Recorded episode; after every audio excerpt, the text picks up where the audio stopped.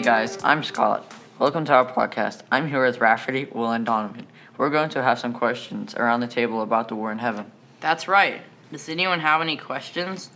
I do. What is the war in heaven? Well, the war in heaven started a long time ago with God and Satan. Let me read you something. We are living in a story. We were born, we fell into the, to a story that started long before we were born and will continue into the future. Even so, we do get some say in how the details of the big epic story work out, which is amazing because story characters don't usually have that privilege.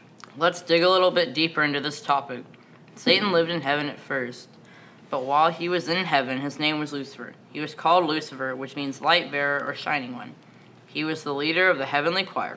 In heaven, Lucifer began to covet God and his son's honor. Right. Lucifer was jealous with how honored God was. Lucifer wanted all the attention and told each of the angels subtle lies and told them that God wanted all of them to worship him because he thought very highly of himself. Someone has said, the greatest deception is the one closest to the truth.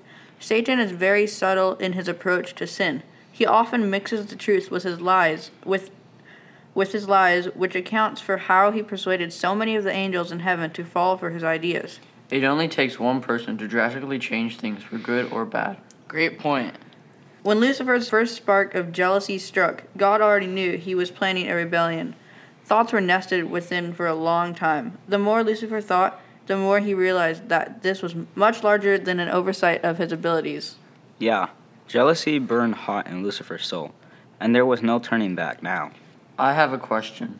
If God already knew that Lucifer was jealous, then why didn't he stop him immediately? Well, God lets everyone have a choice, whether it's a bad choice or a good one.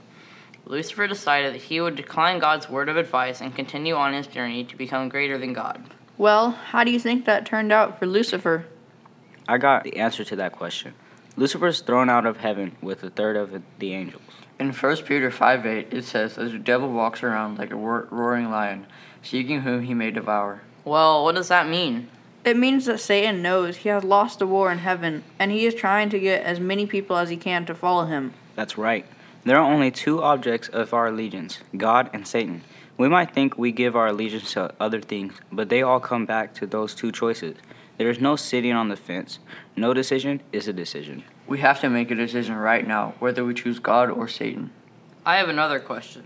Do you think Satan had any regrets about what he did?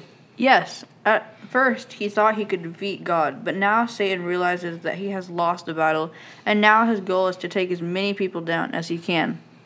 Yeah. I have a question. Didn't God try to help Lucifer? Yes, he did. God, in his great mercy, bore along with Lucifer. That is in The Truth About Angels by Ellen G. White. God had tried to bring him back, but he wouldn't listen. At this point in time, Satan had vowed to never honor Christ again. I knew it would have been impossible for there to have been harmony in heaven after all that had been happening. Right. Lucifer's beauty and influence were very important to him.